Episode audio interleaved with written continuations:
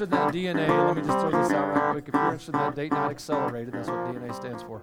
Uh, for you and your spouse, or if you, you're the only one who can come, Tammy's going to be at that back barista table. There's a green sheet of paper on it. Let her know so we can get a head count, so we'll know how much uh, food to prepare. I was going to like make it sound like it was awful, like beans and taters or something, but anyway, not going to do that. Yeah, that's right. That's, that's good. Beans and taters are good. I grew up on them. Welcome to Ordinary Faith. It's really good to see you guys today. Um, if this is your first Sunday here, I'm not going to apologize or anything, but I'm going to warn you. I speak on giving like two times a year, and you picked that one Sunday. So, woo, yeah. Way to go. All right. Um, we've been dealing with the idea of church and rethinking some things about church. We talked about how it's more than a sermon in, uh, the first week, and Michael Longfellow dove into the idea of how that we are here to be the church in the world, not just go to church. And last Sunday we talked about worship and how that worship is sacrifice, and, and how that worship is something we do all the time, and that every moment of our life is an act of worship, really. And today we're going to talk about giving. Now, some of you guys have no problem with giving, and what I hope to do for you today is I'm, I hope to put give you a new perspective of giving that's going to excite you about what you're already doing.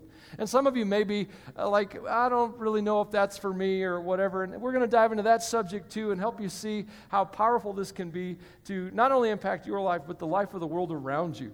And so uh, I know at moments you may go, ah, this is an uncomfortable subject. I promise you it will be, but we'll have fun anyway. Sound good? Well, it sounds okay, right? Okay.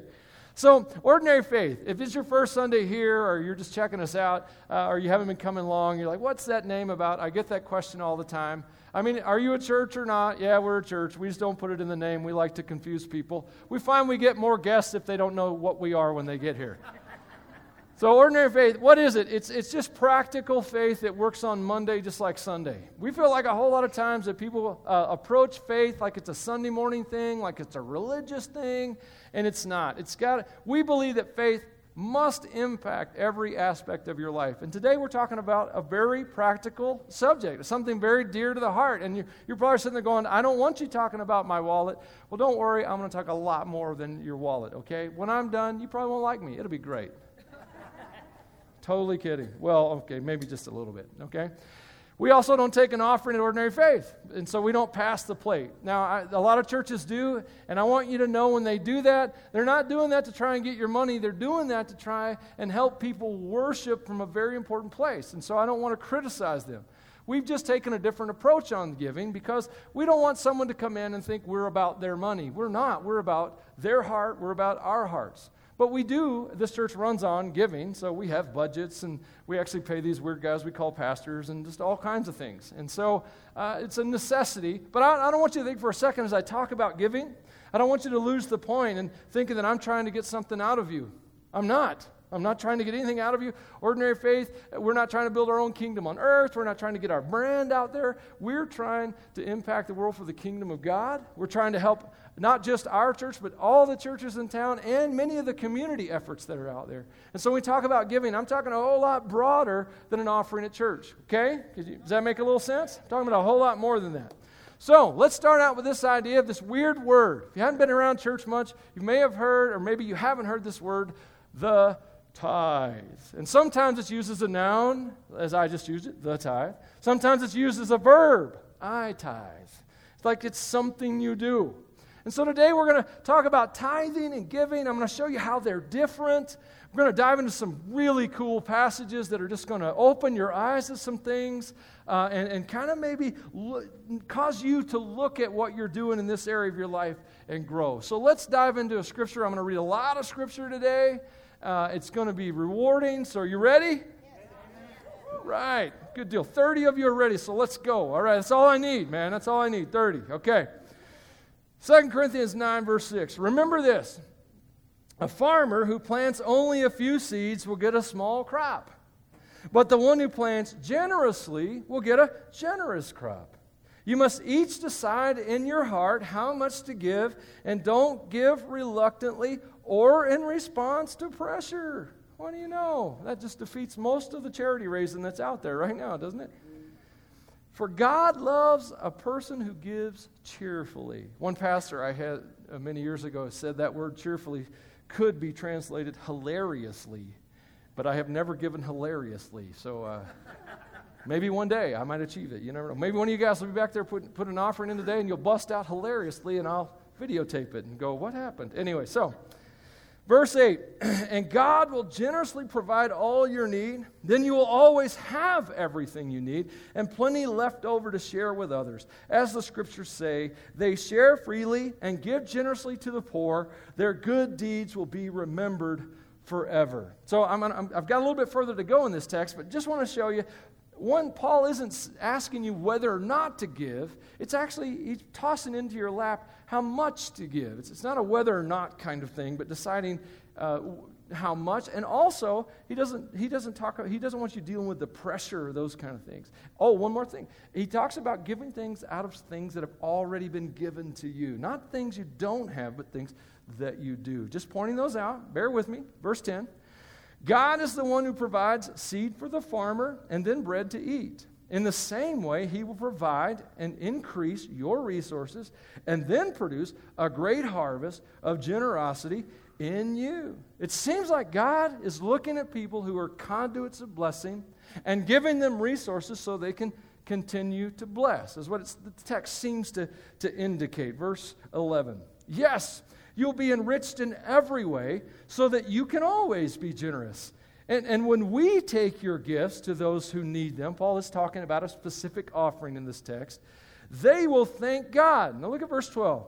So, two things will result from this ministry of giving. I don't know if you've ever thought of giving as a ministry or an act of service, but that's clearly how Paul sees it. He says this twice.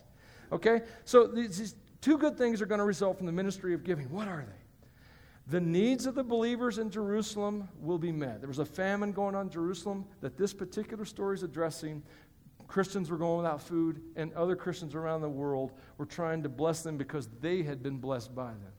And so they were sending money back. And so Paul says the first thing that's going to happen is the need's going to be met.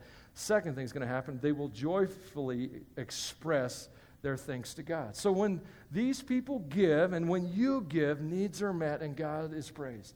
Needs are met and God is praised. Not you are praised, God is praised. Let's keep going, all right? Verse 13. As a result of your ministry, okay? The ministry of giving is your ministry.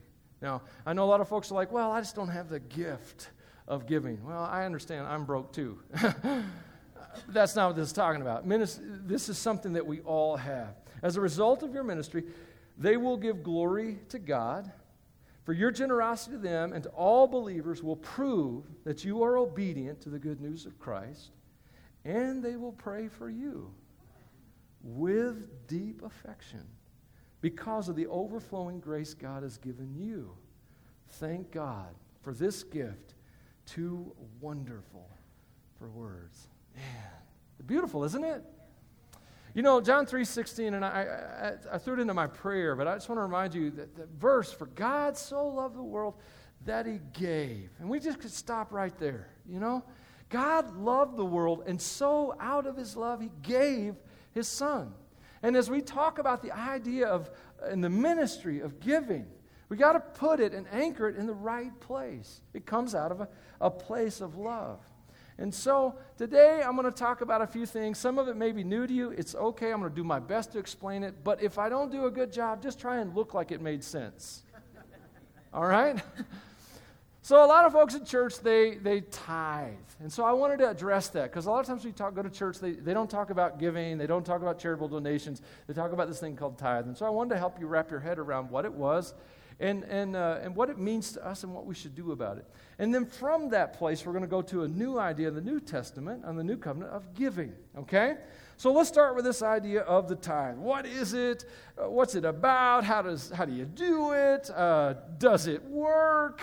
And you're like, what do you mean, does it work? I'll explain in just a second, okay? The tithe.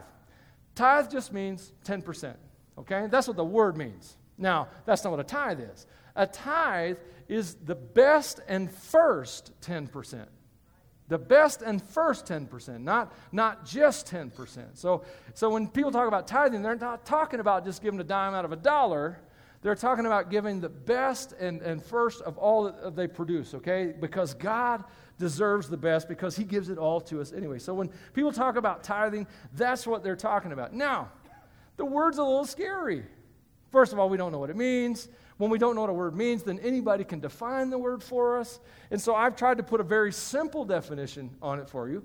But uh, the, the tithe is predominantly talked about under the, something in the Old Testament called the law, or under the old covenant. And so it can be a little scary. A lot of if you've gone to church much, you probably heard a sermon on tithing, and it probably was a little guilt driven maybe, or something a little little scary. Michael's laughing at me because I'm being so calm with it.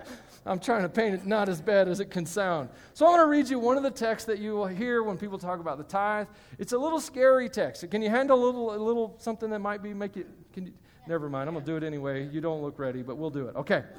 Malachi, or as I like to call it, Malachi. No, I'm just kidding. It's Malachi.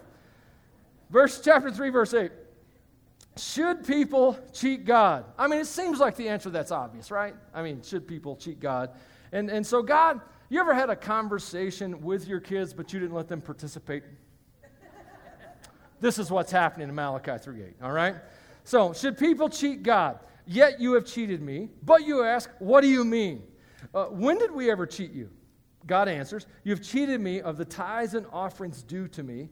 You are under a curse, for your whole nation has been cheating me. Verse 10 Bring all the tithes into the storehouse so there will be enough food in my temple. If you do, says the Lord of heaven's armies, I will open the windows of heaven for you. I will pour out a blessing so great you won't have enough room to take it in. Try it. Put me to the test, okay? Now, this scripture is good scripture, but I want to put it in the right place. I'm not saying it's not true, it is true. But it is under the old covenant, it's under the law. And that makes a big difference. Why? Because the whole world's under the law. I don't care if you go to church, I don't care if you believe in God, I don't care if you're an atheist, you are under the law. Ten Commandments don't kill, don't steal, under that law. Okay? The only way to escape the law is through Jesus Christ. He's the answer.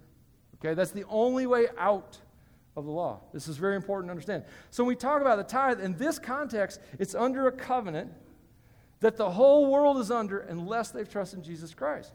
So that kind of comes to the question about tithing. Like I said, how do you do it? How does it work? Well, I'll tell you something about tithing. Tithing works. You don't have to be a Christian for tithing to work. You don't have to believe for tithing to work. Why? Because it's biblical principle, it's under the law. The law is a series of blessings and curses. And so you could tithe, and if you did it according to Scripture, Proverbs 3 9, 10, honor the Lord with your wealth, the best part of everything you produce, then He'll fill your barns with grain, and your vats will overflow with good wine. You could, uh, you could obey the, the tithe, and you would be financially blessed, but that would not mean you were a child of God. It would not mean you had met Jesus Christ. It would not mean you were free from the law. Okay? Now, I, that may not make a lot of sense to you, but just bear with me, okay? It's under a covenant that, that Jesus Christ fulfilled. But you do need to understand just because someone is being blessed doesn't mean they know Christ. Okay? And this is one of those principles that anyone can use. In fact, I would argue, and, and you could argue with me, but I would not listen to you because that's how it's done today. But uh, I would argue that a lot of the, the best business books out there, leadership books, positive attitude books, what they have done is either by either accidentally discovered or actually mined scriptures themselves, and they've discovered biblical principles that work under the old covenant, and they just work. God knows how the world works. So when you read the law, God's just telling you how this thing works. Okay? But here's the problem with all that stuff. The law has a purpose. And it is not to make you rich. It is not to get you into heaven. It is not to make you right with God. It is not to get to make you free of guilt. Here's the purpose of the law, plainly stated by the apostle Paul in Romans 3:19. This matters, so bear with me. We're digging into the concept of the tithe, so I want to put it in the right place. Romans 3:19, Paul writes, obviously the law applies to those to whom it was given. Well, obviously. For its purpose is to keep people from having excuses and to show that the entire world is guilty before God. That's the covenant that the minimum of the tithe, remember I said that, is under. Okay?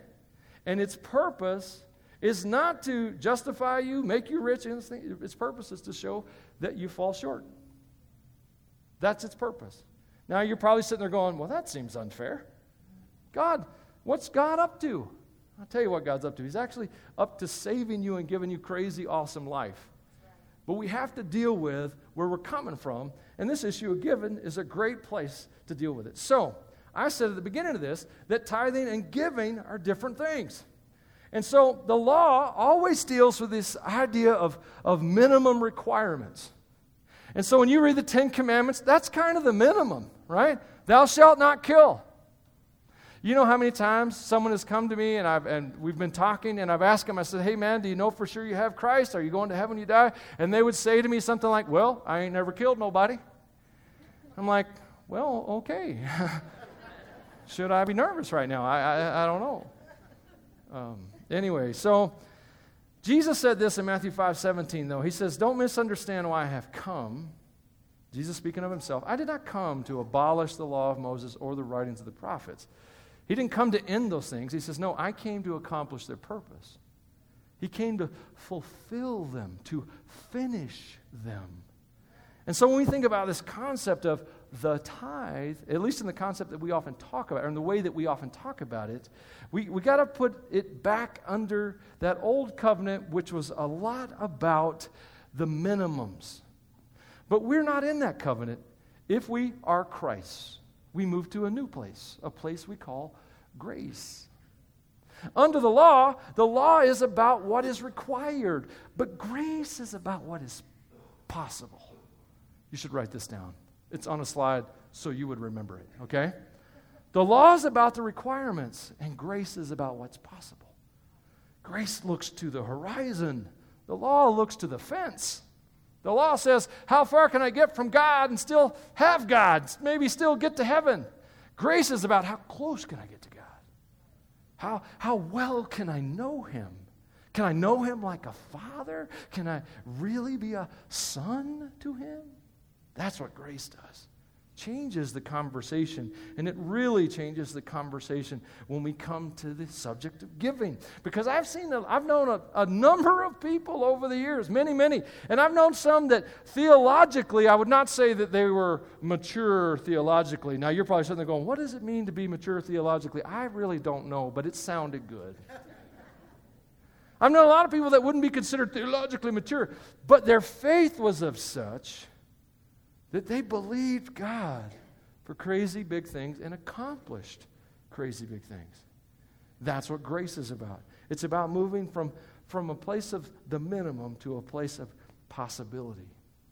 So, where the, the tithe, which is a 10%, it might annoy you. You may like, maybe if that's your minimum you're living under, I give 10% to the church or to this or to many different charitable things, however you do it. You may be thinking, well, I give 10%, so I'm going to put off that new truck for a year. Okay? It's an inconvenience. Or we're going to have to wait a little bit on this. It's something that might be annoying. That's under the law. Under grace, you might be bankrupted by your love for something. Let me read you a passage that blows my mind. Are you ready for your mind to be blown? No, you're not. But let's do it anyway. All right? 2 Corinthians 8 1. Paul's writing. I want you to know, dear brothers and sisters, what God, in His kindness, has done through the churches in Macedonia. God, in His kindness. Follow this thought, okay? God sees this as a, a real blessing. Paul sees this as a real blessing. Verse 2, look what is happening. They're being tested by many troubles, and they are very poor but they are also filled with abundant joy, which has overflowed in rich generosity. So notice that their giving, what he's about to talk about, is a fruit of their joy. They're filled with happiness and joy in the Father, and so now they it, it results in giving. Okay? Let's go on in the text. Verse 3.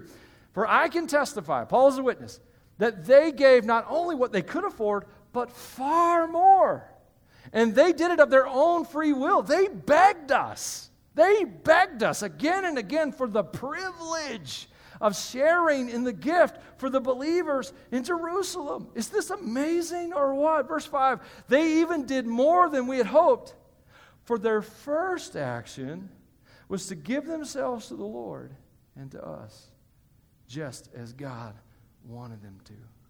Their giving came out of their relationship with God.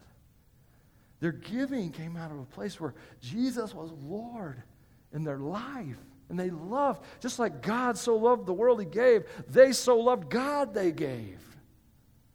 And it, in a way that was beyond them. Verse 9 goes on to say, You know the generous grace of our Lord Jesus Christ. Though he was rich, yet for your sakes he became poor, so that by his poverty he could make you rich. You see, these disciples in Macedonia looked at Jesus Christ and they realized God, the Son, bankrupted himself to save us for our benefit. And they saw in that gospel story that they, they would get the privilege and take the privilege of bankrupting themselves to provide for the brothers in Jerusalem who had actually made it possible for them to learn about Christ.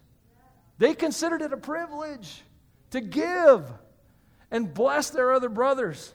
They were honored to do so. So the law, the tithe might annoy you, but grace and giving, it might bankrupt you. Now you're probably sitting there going, That's crazy. That's what I'd be thinking. That's nuts.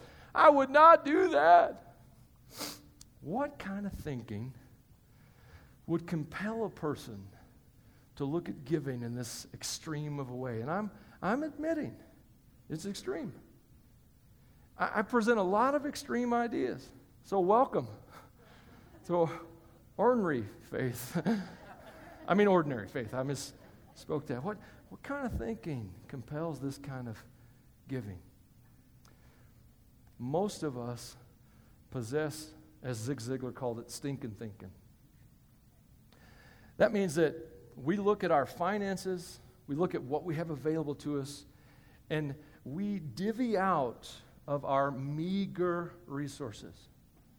And we're always wanting to make sure there's enough for us. In fact, that's our primary concern. I want to make sure I have enough, there's enough for tomorrow, enough for the next day, all these kinds of things. That is how we, in the Western world, not just America, but in Western thinking, that's how we look at it. We, are, we operate primarily from a place of lack, a place where there is not enough. But here's the problem if you're a child of God, and if you're not, this part isn't for you, but you might want to remember it because you might come to faith, and then it'll be for you, and Shazam. There you go. Um, yes, I, I knew Gomer Pyle personally, but 90% of you don't, and so it's okay. Um, we come, we, when we operate in a place of lack because we live in this natural world and we look at our bank accounts and our resources, but you're not from here anymore the day you place faith in Christ. You live from a new kingdom. And in that new kingdom, things have changed. Jesus says this in Matthew 6:31. So don't worry. Pause. Here's something Jesus is going to tell you not to worry about, okay? You ready? I didn't say it's going to be easy. I'm just going to tell you this is something Jesus doesn't want you to worry about. And here it is. Don't worry about these things, saying, What will we eat? How many of you already have lunch plans figured out today? I do. I do. I was worried about what I would eat because I don't want to miss any meals. In fact, I'd like a few extra. What will we eat? What will we drink? What will we wear?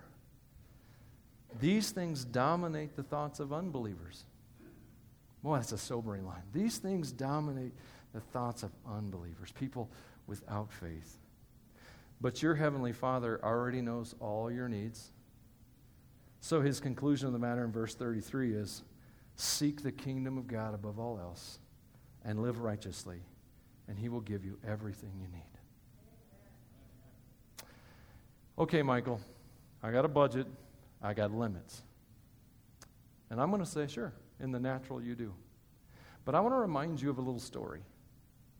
And if you don't know the story, I'll try and refresh you on it. Jesus Christ was out teaching people at least three days away from the nearest town. Out, out where he was teaching, he concluded his seminar, sermons, whatever it was.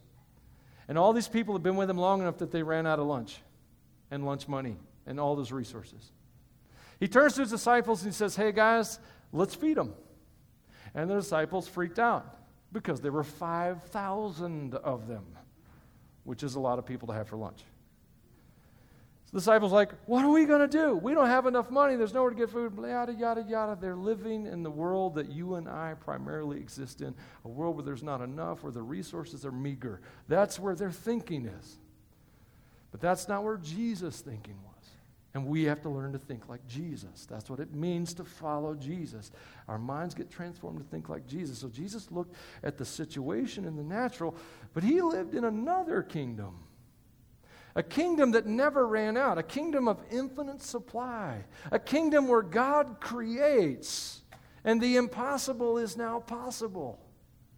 And that's the kingdom Jesus lives in. And so he looks at 5,000 people. He looks at the kingdom he lives in and is, that he knows about. He looks at the natural kingdom. He says, 5,000 people, lunch, no problem. And all those disciples are they're like, this is still a problem.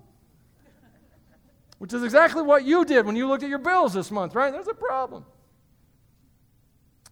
And so it starts with a lunch, a kid's lunch. And, and at some point, I don't know exactly how this worked out, but I know there's 12 guys walking around at some point with 12 empty baskets. I know because they were all full by the end of it. There were 12 baskets, 12 disciples to carry them, so I'm assuming they all had an empty basket at some point.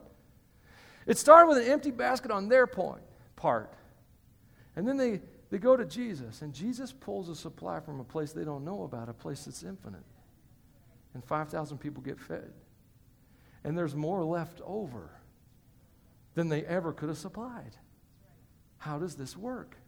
Jesus tells you how it works seek the kingdom, and God will meet all your needs. Okay? And so when we talk about giving, we're talking about giving from a, a different kingdom. And let me, let me address this practically. Now you're sitting there going, ah, that's kind of, I don't know if I got you. It's okay, I got, I got this. Hang on. Let's say that God calls you, tells you, and, and the way you get it that he wants you to go on a mission trip. Well, those things cost money. But you wanted, uh, say, a new truck. I brought up a truck twice today. I better find a new thing to have, hadn't I? Not hinting for a new truck. Anyway, but you wanted a new truck, but God told you to go on this mission trip. Now, every follower of God knows that when God tells you to go, you go. The budget will be there. You go. And that's how you decide, by the way, that you're going on a mission trip. You don't look at your bank account. You look into the Father and you say, What do you want me to do, Papa? And you do what He says. That's how this works. Okay? And you're sitting going, That sounds weird. Welcome to Christianity. it's, a, it's a trip, man. A good one that actually gets somewhere, but that's another story. And so, so you're like, okay, I'm going to go this mission trip. Now, God's going to provide. All right? However, here's what might happen. I'm not saying this will happen. And if, this, if I'm actually nailing your scenario, I'm not saying it's a word from the Lord or anything. I'm just saying here's what might happen, okay? You might go on that mission trip and come back and think to yourself, man, I sacrificed for God. Now God is, because He supplies all my needs, He's going to supply me a new truck. But God's in heaven. And He likes you. He does. You're annoying, but He likes you. And he looks at you, let's say it's me, he looks at Michael's life and he goes, Man, I tell you what, I know Michael wants a new truck, but you know what Michael really needs? Michael really needs some relationships. And so here's what I'm, I'm going to break Michael's existing truck. So he has to ask Jason for a ride to work every day, and they'll build a relationship in the car. That's what Michael needs. I'm going to bless Michael with a broken truck. You don't hear that taught in a lot of churches today. You give to our program and you God's just going to bless you. Anyway, sorry. I don't know why I got southern on that. Uh, probably Freudian in nature. But anyway, so what I'm trying to tell you is God's going to meet your needs and He's going to surpass your needs. Probably not going to meet them the way you want Him to. Probably not going to meet them the way you, you expect Him to. He's, but He's always going to surpass them. You can count on Him uh, to scare you to death, but that's another thing, all right? Now, this, so it's a change of mindset to move to giving like this. So uh, I, I, do need to, have I got plenty of, I don't have plenty of time. I, am going to have to do it anyway. There's just one, one thing I want to warn you of, okay? There's so much of uh, teaching out there today that it's just, I don't know, it's a little twist. There's truth to it, but it gets twisted some. How I differentiate between these two thinkings is I, I believe, I believe the Bible teaches that we should live from a place of abundance. But then there's something that's been uh, named like a prosperity gospel or something like that. And I got to be honest with you, I, I, I, don't know about a lot of that stuff. I, I, I read the word, I don't read a lot of other people, okay? But I do want to give you some rules to help you out, keep you out of trouble real quick. This is just kind of an addendum. I planned it though, so it's actually part of the sermon.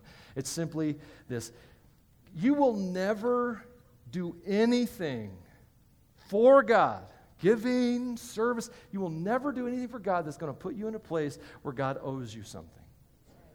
You got to remember this. This is really important. This, and this will help you differentiate between truth and error okay? So you're never going to do anything because God gave his own son, nailed him to a cross, rose him from the dead, gave you the power of life and sanctification, righteousness, all these things. What can you do to even up on him? Uh, seriously, what, what can you do? Uh, there's no way. Even if you lay down your life for him, that's not going to equal the Son of God perfect laying down his life for you. So there's no way. So if you remember that, that'll keep you out of a lot of trouble. You can never get God to owe you anything. Second thing, God is never about your personal empowerment. Ooh, not popular. He's about you being crucified with Christ so that the power of Christ might rest upon you. He's not about your power, he's about his power in you. Does that make sense? So, this will help you keep out of a lot of error. God's never going to owe me, so no matter what I do, I mean, you got a hundred thousand, you want to give to ordinary faith, so God will give you a million. Keep it. Seriously, I love you. We need a building and all that stuff, but I don't want to be part of that lie. All right, this is not the deal. He's never going to owe you. Uh, he's good. He's far better than you can imagine, but he's never going to owe you. And then personal empowerment, man, don't, don't, don't fill yourself up. Lay your life down. Surrender to Christ. All right, just just turn to Him. Last thing though, last thing I got to throw in there because this is the this is this creates a tension here. You got to remember this. Ready? Jesus Christ did pay for all of it. He did pay for all of it. And I don't want you to ever think that Christ isn't enough.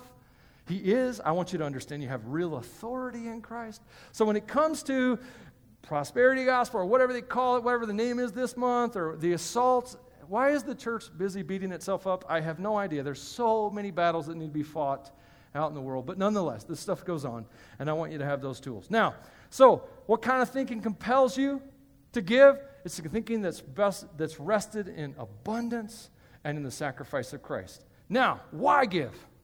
So, I'm going to get in this cool story right quick. So, I got to keep you with me because we're going to talk about a cool guy. His name is Melchizedek. Anybody about to have a baby looking for a baby name? Because I think that's a cool one. Melchizedek, man. It's my son, Melchizedek. Be a daughter. It's my daughter, Melchizedek. I don't know. Anyway, so. So let's jump into a story in Genesis, all right? This is a story about Abraham and Melchizedek, Genesis 17. I'm jumping through a little bit into the story. Abraham returned from his victory over Chedorlaomer and all his allies, and the king of Sodom went out to meet him in the valley of Shaveh, that is the king's valley. Pause. Abraham's a warrior. I know in past sermons I might have painted him as a sniveling wimp, but he's actually a warrior, okay? And uh, so in this story, what predicates this, or precedes this, is that Abraham took 312 guys, defeated about five armies, four or five armies, and got back all the spoil of Sodom, mainly because in that Sodom was his nephew Lot, who had been kidnapped along with everything else. And so Abraham goes and gets him, wins the victory, and comes back. What I want you to notice out of this is that there is room in the kingdom for warriors. We need warrior hearts in the kingdom, and we need people to fight for what's right. Back into the story, verse 18. And Melchizedek, the king of Salem and a priest of God Most High, brought Abram some bread and wine. And all the Christians in the room just kind of perked up. Oh, bread and wine. Priest. Oh, king. Cool. Verse 19. And Melchizedek blessed Abram with this blessing. Let me pause. The writer of Hebrews teaches us that Melchizedek is greater than Abraham. He's greater than Abraham because the conclusion is drawn from this act. He's about to bless Abraham. And the writer of Hebrews says that without exception, the greater blesses the lesser. So Melchizedek, this high priest and king, which is an office that didn't, that that is a type of Christ because Christ is the only priest king. Before that, it was just priests or kings. And so uh, we see this guy coming out to bless Abraham. And we also find from Hebrews that, that this is a type of Christ. Many people have argued that this might have been a pre incarnation of Christ, like this was actually Jesus showing up. Jesus never claimed it, okay? He never said that it was him. And so we shouldn't go that far either. We shouldn't say that either. But he is definitely an illustration of what Christ would be when he came, all right? In this story of Melchizedek, all right? So he comes out, he, he uh, brings bread and uh, wine, which is symbolic of communion. So basically, this whole thing is illustrating the gospel that the new covenant is based on, all right? Bless, this is the blessing. Blessed be Abraham by God Most High, creator of heaven and earth, and blessed be God Most High, who has defeated your enemies for you. Abraham went out and fought for God, and God won the battle. You hear that shift? God won the battle, not Abraham. God defeated Abraham's enemies. Lots of ways to fight. In this story, it was fists, weapons, blunt instruments, swords. But sometimes it's words. Sometimes uh, it's encouragement. Sometimes it's prayer. Sometimes it's worship. Sometimes it's respect. There are a lot of ways to fight. then Abraham gave Melchizedek a tenth of all the goods he had recovered. He gave him a tenth. He gave a tithe. I want you to see that he tithed into a kingdom. This is what's important here. First, there's a lot of things that are important here. First of all, Abraham's tithing from a place of victory, not a place of duty. He's tithing into a kingdom. He's not tithing into a temple because that's what it was under the law. Under the law, the tithe went to support the priests and to maintain uh, the temple and, and all of its functions. But in this case, there is no temple. This is before the law. And so Abraham is actually given a tenth of the spoils of victory to Melchizedek and into a kingdom. Well, what kind of kingdom was that? Well, he's, the, the, uh, he's Melchizedek. By the way, Melchizedek means king of justice. And he's the king of Salem, which would later become Jerusalem. What does Salem mean? You already know peace. So, to the king of justice and peace, Abraham is giving a tenth of the spoils of war, a tenth of his victory that he took from the enemy. He's tithing it into a kingdom of justice and peace. Now you're sitting there going, okay, thoroughly confused.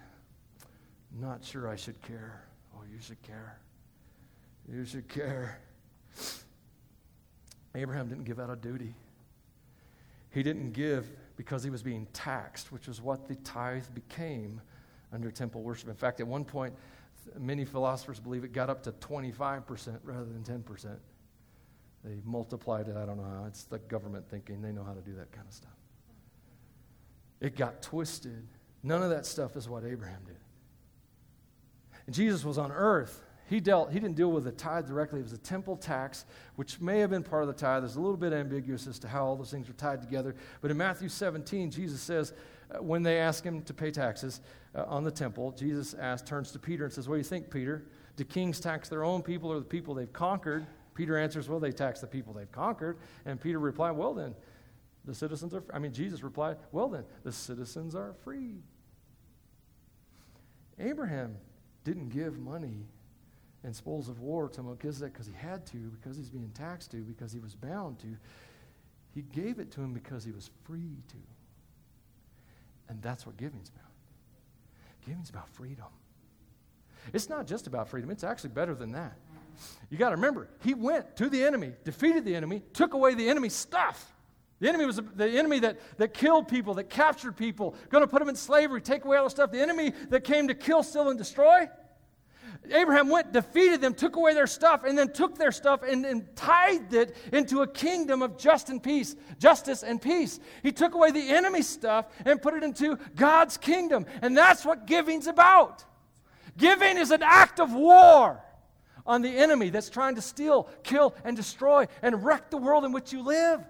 And so when you and I go out, work our jobs, provide for our families, or produce or run our businesses, or any of those kinds of things that we do, we're actually going out every day as children of God and we're taking the devil's stuff the enemy stuff away from him, and we're putting into God's kingdom, putting it into your life. You're in God's kingdom. You give that into different things, into your church, into ministry outreaches, into missions groups, into community outreaches. You give into those, and you tithe, you give into justice and peace, and you change the world. You, every time you give, commit an act of war against a vile enemy, and you make the world a better place.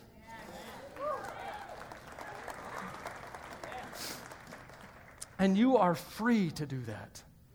You are not bound to do that. In fact, I've been very bold about this in the past, and I don't want to be too rude, but I'm going to be a little rude. If you are bound to do it, then don't do it. Seriously. Be free to give, be free to bless. Never respond in pressure. Respond to a kingdom. And I love the idea. I love the idea of taking the devil's stuff away and using it for God. I love it. You know what I love? This is a personal. This I do not have time for this. I'm doing it anyway. I would love. We need a building. I would love for God to take it away from the devil and give it to us. That would be awesome, man. That would be cool. I mean, I would take a bar. I'd take anything. Anyway, so. sorry. I know your mind went places there. Ah, it's totally on. That's on me. It's on me. Mm-mm. You know, the funny thing about uh, Abraham is, is that Sodom, uh, let, me, let me read verse 21. The king of Sodom said to Abram, uh, Give back my people who were captured, but you keep for yourself all the goods you've recovered. And Abram replied to the king of Sodom, I solemnly swear to the Lord, God Most High, creator of heaven and earth, that I will not take so much as a single thread or sandal thong from what belongs to you. Otherwise, you might say, I'm the one who made Abraham rich. It's so funny. Abram did not need Sodom's wealth, he just needed God just needed his father. So, why would you give? You would give to destroy the works of the enemy. You would give to destroy hell. Guy I like to listen to, a preacher named Todd White. He was talking about a time before he got well known where they had asked for some offering in some meeting he was in, and he's writing a check far bigger than he should have. And as he's writing the check, you know, he's filling in this big amount. And as he's signing his name, he's saying, Destroy hell, destroy hell, destroy hell. Yes, he looked like a nut, but that's what we do when we give. We change, we change the kingdom we're in and make it look like the kingdom we're going to. So let me end real practical. Okay? You ready for practical? How to Give and Not Freak Out by Michael Maynard. You ready? How to Give and Not Freak Out. First of all, always remember that giving is so much more than money. I'm not just talking about money. In fact, to be honest with you, if I could choose, I'd choose your time. Here's what I've learned, though God's either got all of you or none of you. There's like no in between there, I'm afraid. And so, if I could choose, I'd choose your time because it's worth so much more than money today. And people need it. In fact, uh, several weeks, two weeks ago now, I was sitting in a conference with some faith leaders, well, in a, a, a committee meeting. Don't tell John or he'll freak. Um, in a committee meeting with some chamber members, uh, faith chamber members in our community, and we had just done a, a little bit of an ex- inspection into what were the needs were in our community. I talked to some schools, some of the big community providers in the areas of mental health and, uh, and needs for women and children and those kind of things. And as I'm sitting in the meeting and people are listing off the needs, I'm just getting overwhelmed. Now, it takes a lot to overwhelm me, but I'm just getting in fact, I, I literally, I was so overwhelmed, I, I had to ask them to stop. I'm just like, we, I get it. There's a ton of needs. There's no way that we can accomplish all this. You know, here, I'm just getting overwhelmed. And, and so, uh, giving is so much more than money because a lot of things our community needs is just people to get involved. Our high school is desperate for helpers in the after school program up there. I, don't know, I could probably list 10 people if I thought about it. Some of them are in this room that could just use volunteers just to make this community a better place and make, give better resources to our children, our, our families, and, and those suffering with mental health needs. And so I'm just saying, giving's a lot more than money. And so don't get hung up on that. If you're sitting in a place, I'm just flat broke, start somewhere. So, practical advice is hey, it's not, a, it's not just money, start somewhere. More practical advice, okay? Uh, the Bible says in Ephesians 4:28, if you're a thief, quit stealing. Hey, that's good advice. Just saying, all right? Instead, use your hands for good hard work and then give generously to others in need. You know, and so there's so like I said, there's more than money. So let me give you some a, a good. Here's Michael Maynard's budgeting class in 30 seconds. Well, maybe uh, 30 minutes. You never know what I'll do, right? Uh, GSIP: give, save, invest, spend. SIP. That's wrong. Jesus. Oh, Jesus. That's how I'm trying to remember. Okay. Give. Start with giving. Why? Why should you start with giving? Because giving always puts you in the right kingdom, especially if your heart's in it. It gets you into the right place uh, of source. And I know all the budgeting stuff out there, all the secular financial accounting says you got to pay yourself first. I, I say no. I say give to someone else first. Then save because, hey, it's going to rain one of these days, right? Then learn to invest, pour into things, then spend on yourself. Practically, ah, that means a lot of things. One, deal with debt in your life. Now, if you got installment loans, I got a secret for you. It's amazing, works every time. All you got to do to overcome installment loan debt is stop making new debt. As an old boss of mine used to say, debt goes away. And it does if you stop making new ones, okay? But there are other kinds of debts. Sometimes uh, student loan debt, sometimes credit card debt. That stuff can just get weird and wonky on you. I remember one time I paid $1,000 for a living room suit that I paid off three or four years later for $6,000. Long story. Uh, you don't want to hear about it. So, hey, and that kind of debt, uh, Dave Ramsey talks about the debt snowball. A lot of stuff out there actually talks about the debt snowball. It's a great, powerful tool to help wipe out that kind of weird debt in your life, okay? Just practical stuff, okay? But I got one more thing because I'm a parent. I got a few kids, more than you, and uh, likely more than you. Um, I, just a word to you parents who have little kids at home. Um, I realize it's hard to make it today on one income. I know I've been doing it for a long time. But just the two income family thing is actually a relatively new development.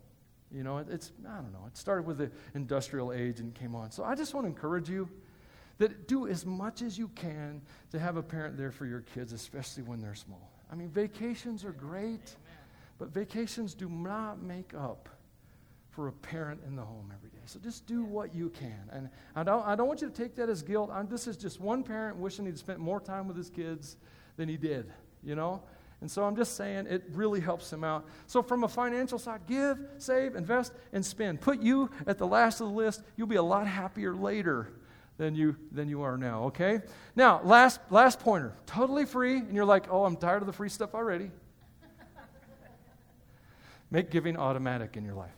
That's what I do. In fact, our whole budget, I, everything is set up through my bank. It just all happens automatically. I look at it once a month. There's like one bill I touch. That's it. Uh, now, I'm not, you may not be able to do that. That's fine. I get it. I'm able to do that. It makes my life way easier. Why? Why? Willpower. That's why.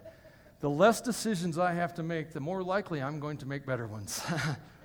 This is true for diet, it's true for whatever. And so uh, I set things up automatically. I do that with my giving as well. How Chris and I do it, this is not to set an example for you, but just to show you how we do it.